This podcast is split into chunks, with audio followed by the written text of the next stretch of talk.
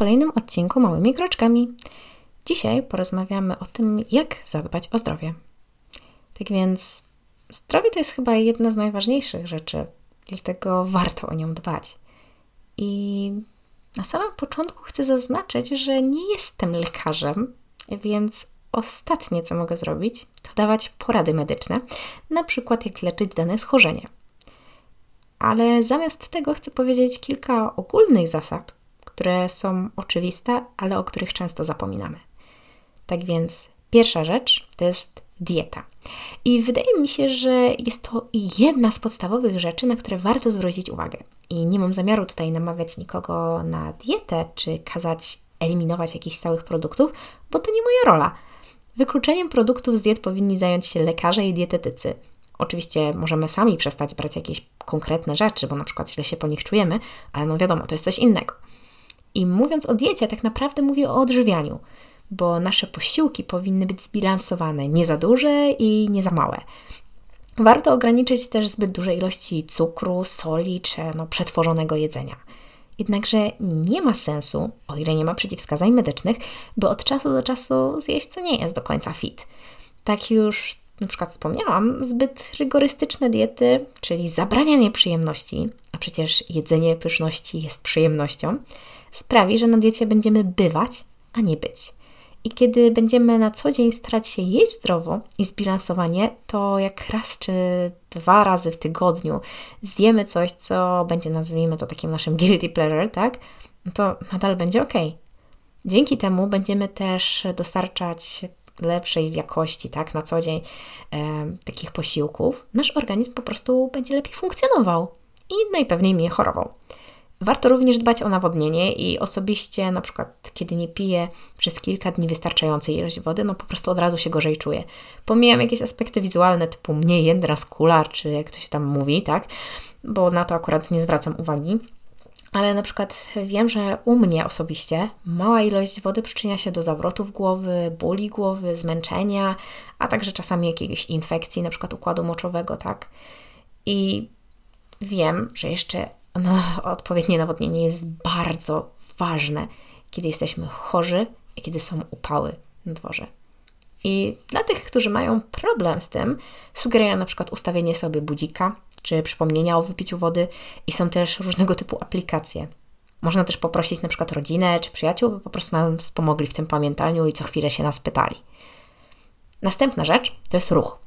I zdecydowanie nie jestem idealnym przykładem, jeśli chodzi o człowieka, który powinien się ruszać. W sensie o to, ile powinien się człowiek ruszać, bo no, no nie jestem zbytnią fanką ruchu. No i niestety czuję tego skutki, tak? Pomijając kwestię utrzymania czy uzyskania figury, to sport ma po prostu szereg pozytywnych właściwości, o których warto pamiętać i o których sama muszę sobie przypominać. Poprawia krążenie, przyspiesza metabolizm, pomaga z budowaniem odporności, redukuje stres i wiele, wiele innych, dlatego warto. Nie mówię, by tutaj od razu zaraz pięć razy w tygodniu robić skalpel czy inne coś tego typu, ale na przykład pojechać rowerem zamiast samochodem, przejść się zamiast pojechać gdzieś, czy nie wiem, wybrać schody zamiast windy, może jakiś spacer z przyjaciółką czy z psem, tak? To są takie proste rzeczy, no, bo zdaję sobie z tego sprawę, że po prostu nie, czasami nie mamy tego czasu na te różne aktywności, tak? Ale jednocześnie, no, to małe rzeczy, które mogą pomóc nam i warto je spróbować. Trzecia rzecz to jest odpoczynek. I o znaczeniu odpoczynku opowiadałam w odcinku 17, dlaczego odpoczynek jest ważny, więc nie będę się po prostu powtarzać, a zainteresowanych odsyłam tam. Czwarta rzecz to suplementacja. Wiem, że jest ważna, jednakże nie powiem Wam czego ile brać. To powinno być indywidualnie uzgadniane z lekarzem na podstawie Waszych wyników badań. Piąta rzecz to jest szczepienie.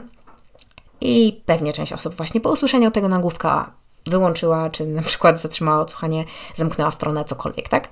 Ci jednak, którzy zostali, niech wiedzą, że jest to bardzo ważne. Szczepienia dają ochronę nam i naszym bliskim.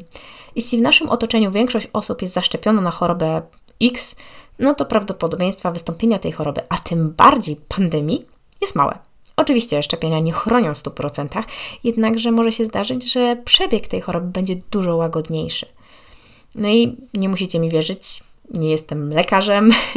Jeśli jednak ktoś myśli, że przekupiły mnie koncerty, koncerty, koncerty, tak jasne, koncerny farmaceutyczne i płacą mi za takie teksty, to przypominam, że no jestem niestety jeszcze za małym blogiem, podcastem, żeby ktokolwiek był zainteresowany i nie mam wystarczającej e, audiencji czy odbiorców, żeby to im się po prostu opłacało. Tak więc, wiecie.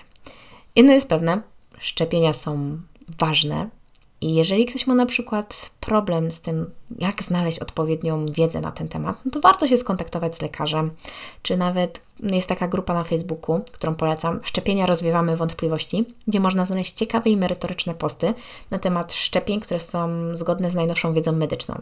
No i można także tam zadawać własne pytania, by się czegoś upewnić i specjaliści odpisują. No. Mm Dobra, ale jeszcze wracając jeszcze do tych szczepień, no to ważne jest, ważne są one, bo na przykład dzięki nim nie musimy się już martwić o na przykład takie polio i że nasze dzieci trafią do żelaznego płuca. Dla tych, którzy nie wiedzą, co to jest, to odsyłam do wujka Gula. Nie jest to nic fajnego.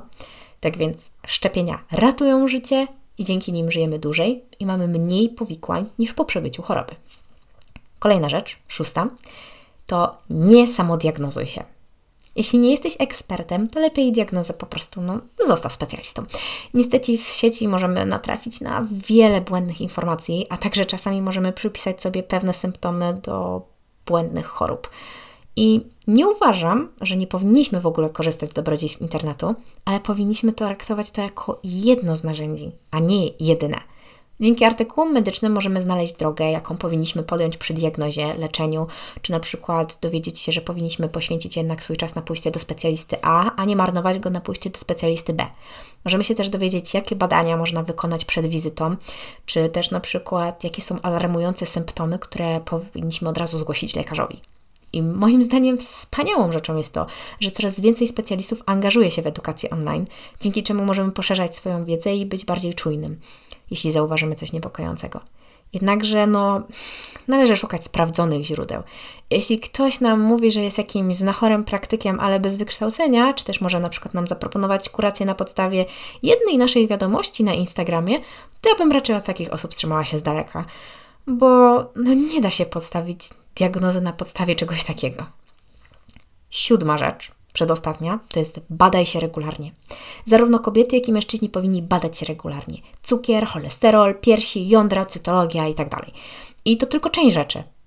Regularnie sprawdzanie stanu swojego zdrowia pomoże nam szybciej wykryć jakieś zmiany i podjąć odpowiednie leczenie. Lekarze zalecają zazwyczaj, żeby taki przegląd no, zrobić sobie raz do roku, ale jeśli nas coś niepokoi, to nie powinniśmy czekać tych 12 miesięcy, tylko po prostu zrobić to szybciej.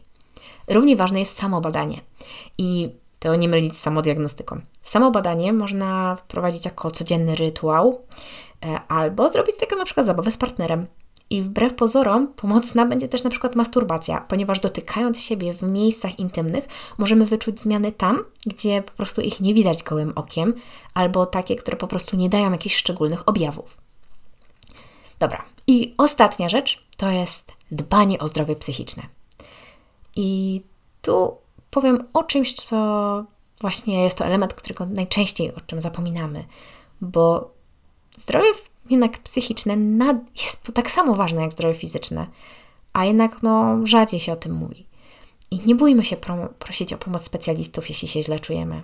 Będę to powtarzać do znudzenia, ale jeżeli boli kogoś noga, idzie do ortopedy, jeżeli boli cię serce, idziesz do kardiologa, a jeżeli boli cię dusza, czy jakieś takie wewnętrzne ty, to idziesz po prostu do psychologa, psychoterapeuty albo psychiatry i dbajmy o nasze samopoczucie psychiczne. Jeśli czujemy, że coś sprawia, że się stresujemy, smucimy, no to chociaż ograniczmy to. Zrezygnujmy z relacji, które nam szkodzą i powiem to już kilka razy, ale żyjmy dla siebie, a nie dla innych. To pomaga. Dobra, to było tyle na dzisiaj. Mam nadzieję, że coś wyciągnęliście z siebie. Z siebie, o matko, wyciągnęliście coś dla siebie. No. I do usłyszenia kolejnym razem. Cześć!